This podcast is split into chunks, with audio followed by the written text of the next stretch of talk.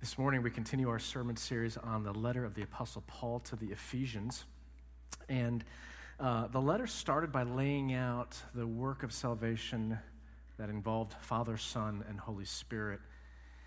And then Paul remarks in a more personally directed focus, starting in verse 15, that he sees this work of God resulting in faith and love among the Ephesian believers. And that leads him to constantly pray for them. He prays particularly for resurrection power. That brings us to chapter 2. He continues to tell them, here's what you used to be, but now, against all reason, as an evidence of pure grace, this is what God has done for you. This is what God has done to you. So we pick up in chapter 2, starting in verse 1. Listen carefully. These are God's words. As for you, you were dead in your transgressions and sins in which you used to live when you followed the ways of this world and of the ruler of the kingdom of the air, the spirit who is now at work in those who are disobedient. All of us also lived among them at one time, gratifying the cravings of our flesh and following its desires and thoughts. Like the rest, we were by nature deserving of wrath. But because of his great love for us, God, who is rich in mercy, made us alive with Christ, even when we were dead in transgressions. It is by grace you have been saved. This is God's word. Let's pray. Lord, these are marvelous words to read, to realize, are spoken to your people throughout the ages who trust in Jesus.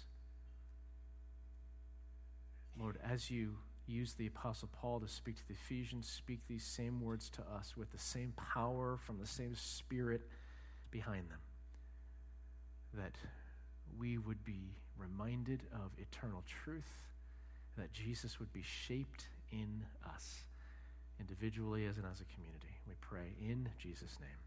Amen. First thing we're going to look at is the reality of sin, and then the nature of sin, and then the antidote. The reality of sin. These verses unpack as clearly as anywhere else in the Bible what we could call bad news. They're talking about bad news. We can't and we shouldn't want to gloss over these verses talking about bad news, because understanding the reality of sin is so very critical to any measure of health, let alone life itself. But a lot of people would disagree about the need, about the importance, the centrality of talking about bad news. And they would even disagree from within Christianity, some at least. A popular televangelist and megachurch pastor, for example, has publicly stated very clearly, I don't really like to talk about sin. I don't want to burden my people. I want to lift them up. I want to point them to joy. I want to encourage them. That's one of his primary MOs. From a secular standpoint, we're less surprised that many psychologists and educators would say that sin talk is damaging to young psyches. It suppresses the need for the natural flowering of self-esteem, for the natural maturation. It piles on shame and guilt unnecessarily. That's what a lot of psychologists and educators would say. And people tend to say this: that's my problem with organized religion. It makes you feel bad about yourself, and I don't need that. But rejecting the reality of sin isn't just denial. Paul would say it's deadly. I think most of you can relate to me in this part of life. I really don't enjoy going to the mechanic, even for routine maintenance, because I'll drive in for an oil change and a tire rotation, happy to pay $35, with a perfectly fine running car, and inevitably the phone call on my mobile 2 hours later is, you need $873 worth of repairs that you didn't know about. The reality is, it's his job to find problems and head them off ahead of time. And the reality is, my car won't be running perfectly fine if I live in denial, if I constantly reject the bad news. And pretend like I know better. The question isn't whether a mechanic is going to give me bad news or not. The question is whether I'm willing to face reality. Bad news from a mechanic can actually be a blessing. Last year, I remember being perfectly happy to spend the $23 or so on a new oil drain plug because oil was leaking, and the mechanic finding that prevented something far worse than spending $23. Bad news can actually be life-preserving if it heads off something catastrophic. Some of you don't like coming to church because you don't want to hear bad news about yourself. And maybe it's just the wrong impression that that's what church is about. Or maybe you've had a bad prior church experience where you got guilt piled on you every single week. You felt it from the other people, and you left every Sunday feeling condemned.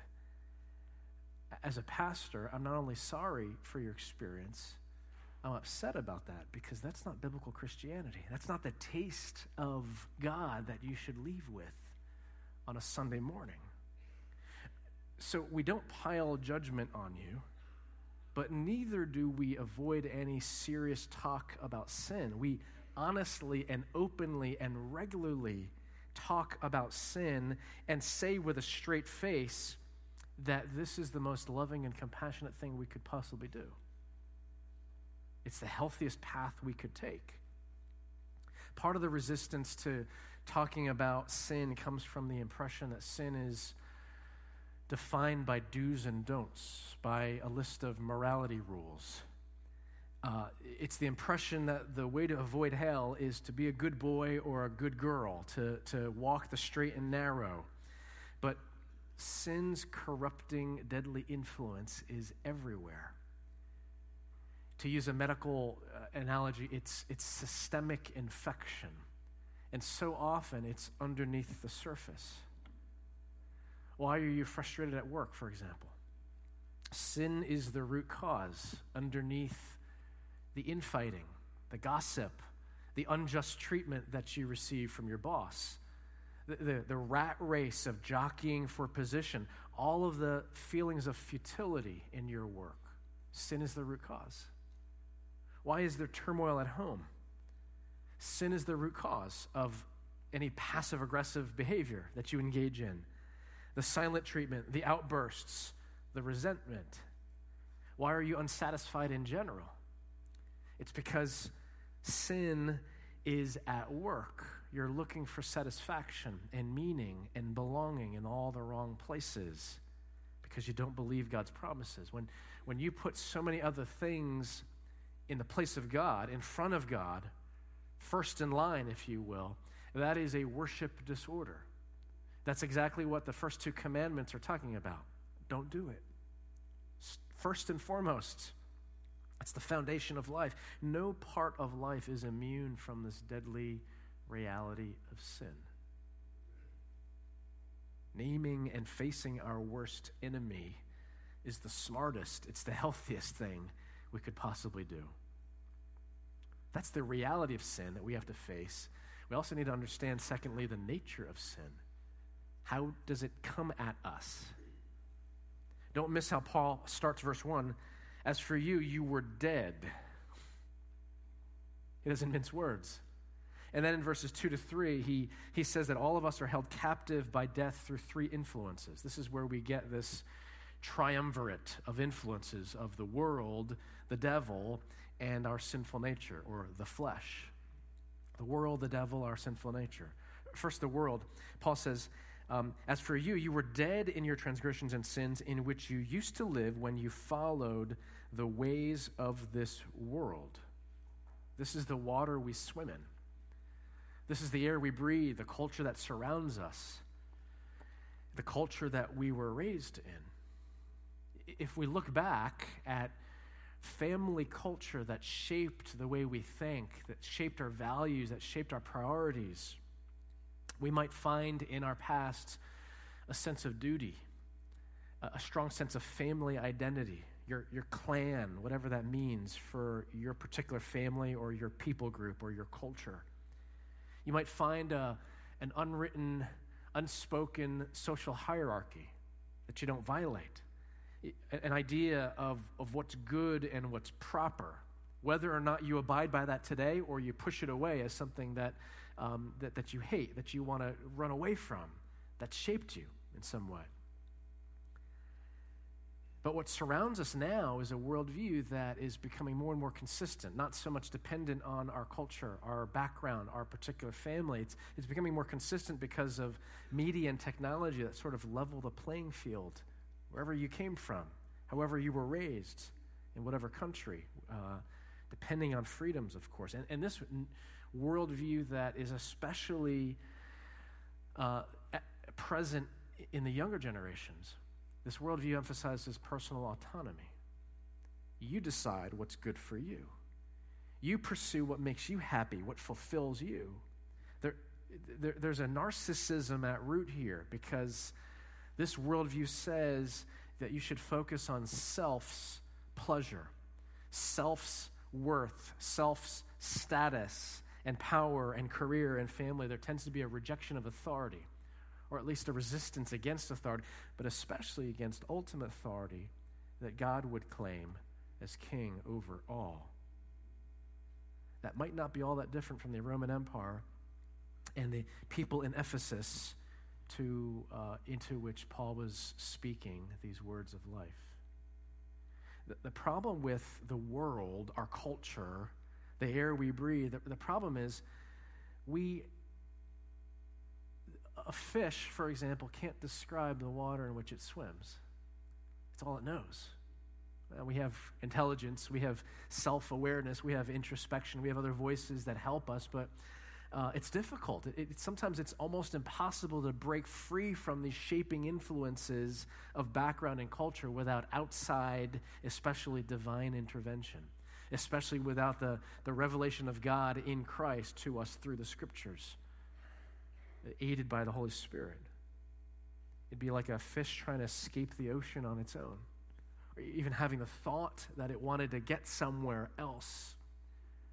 Finding Nemo being the clear exception, as we all know. 42 Sherman, or P. Sherman, 42 Wallaby Way, as we all remember this useless information. So how do you assess the cultural influences on your life? How do you detect the air that you breathe? How do you recognize the ways of this world?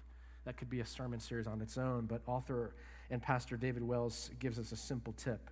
He says, you can recognize the ways of this world wherever sin seems acceptable and righteousness seems strange. Oh, how that characterizes way too much of what we are surrounded by, and too often what we take in through our eyes, through our ears, with our whole beings. The ways of the world, wherever sin seems acceptable and righteousness seems strange. The second influence towards death is the devil, the ruler of the kingdom of the air, the spirit who is now at work in those who are disobedient. It's a huge can of worms, just a few simple thoughts this morning. First, if you think Satan is a mythical, figurative boogeyman kind of guy, you need to grapple seriously with the fact that Jesus treated him very clearly as a real and powerful being, as an adversary, prowling around like a lion, waiting to devour. Satan's name refers to one of his main strategies. He's the accuser. This is how he accuses in very subtle ways. Do you really think you can be forgiven for all that you've done? For doing that yet again? Do you really think anyone, let alone a God, who is going to love you after that? You're a failure. You're a nobody. And he's also the deceiver. He undermines truth with whispers and lies. If God exists, why isn't he helping you? Why is he just leaving you to suffer in your misery? Why hasn't he answered all those prayers? You're a good person. Doesn't a good father care for his children if he loves? He's not listening. He accuses, he deceives. But Jesus is our advocate before the Father. Not only our defender, but he's taken the punishment on the cross.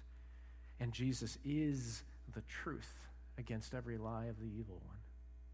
The third influence toward death is what the text calls the flesh, but it's our own sinful nature, verse 3. All of us lived among them at one time, gratifying the cravings of our flesh and following its desires and thoughts.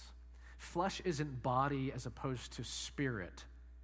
It's not the spiritual versus the material. Flesh is really talking about the sinful nature that is within us.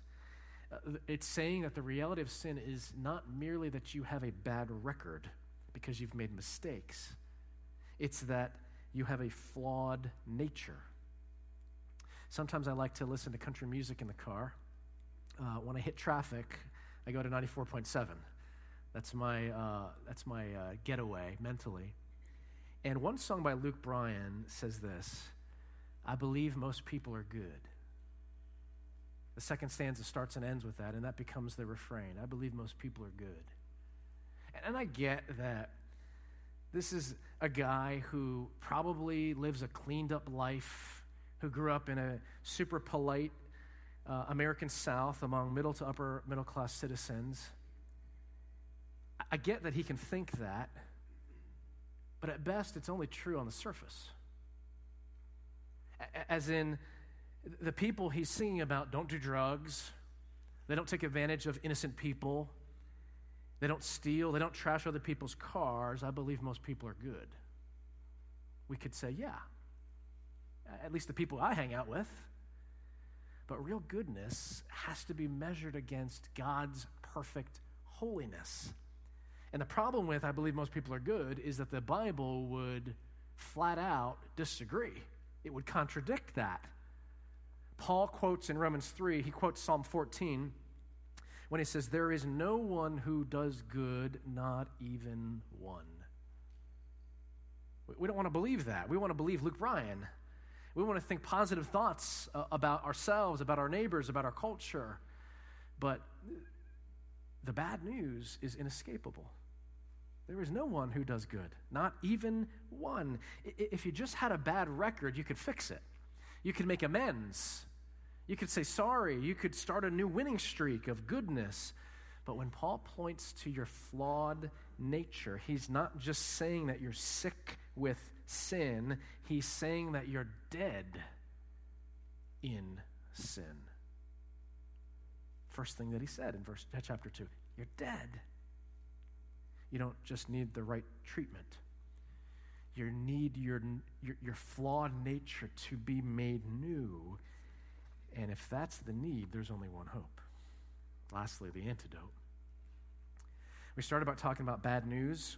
And if that's true, addressing it head on, openly and honestly is the most loving thing we could do. It's the most healthy path we could take. But look, I understand if you keep God at a distance, if you have no interest in spiritual things, chances are you don't quite believe that the bad news is that bad or that it applies to you. You would say with Luke Bryan, I believe I'm pretty good, along with most people. But for others, if this truth of Ephesians 2, verses 1 through 3 rings true, if it resonates in your heart, if it scares you even, if it sobers you up and grieves you, know that there is good news that doesn't just treat the bad news. The good news undoes the bad news. When you poke or shock or treat a live body, you expect a response to the stimulus, right? You hit the little part of your knee and you expect the reflex. You inject adrenaline into somebody and you expect the rhythm to change. But spiritually dead is like physically dead. You don't expect anything because dead is dead. If you're still dead in sin, as Paul says these Ephesian believers used to be, then spiritual treatment, whether that is prayer, whether that's reading the Word of God, whether that's taking the sacraments, whether that's coming to church and participating in the ministry of the people of God. If you're spiritually dead, then spiritual treatment is not going to have any effect. You're going to stay dead. Just like if you're physically dead, the medical team can do all it wants. It's not going to change that you're gone. The stimulus gets no response. So a diagnostic question to ask, especially in times of suffering and crisis, the diagnostic question to ask is, does the truth about the life, death, and resurrection of Jesus, does it impact me? Does it move me in my mind, in my heart, in my will? Does it stimulate some kind of reaction? Here's a good reaction. Over the years, I've counseled some couples who are on the brink of divorce. Things don't look good. They look ugly. And I have gone straight to the heart of the gospel, sometimes in tears, sometimes with passionate pleading. If God has forgiven you much, how can you stew in unforgiveness towards your spouse? In other words, if you claim this gospel reality as yours vertically, and you are refusing to extend that gospel reality horizontally, there's got to be some dissonance in you. How can you take grace and mercy from God and continue to withhold grace and mercy from other people? The implicit question, the implicit answer is you can't, if you are really in Christ. And when that poke, when that shocking paddle set of God's word mediated through a flawed human being strikes a couple in whom Christ resides, there's a response because there's spiritual life. Spiritual treatment applies to spiritually alive people. It gets a response, not right away, not a magical fix, not everything's rosy and they lived happily ever after, but there's conviction of sin through the truth. That inner tension can't just be left on its own. It can't be ignored. It has to be resolved with a, yes, I believe these things, and yes, I need to dig deep because that means God has given me power to forgive because I have been forgiven. He gives me power to extend grace and mercy because I've been a recipient of grace and mercy. But for others,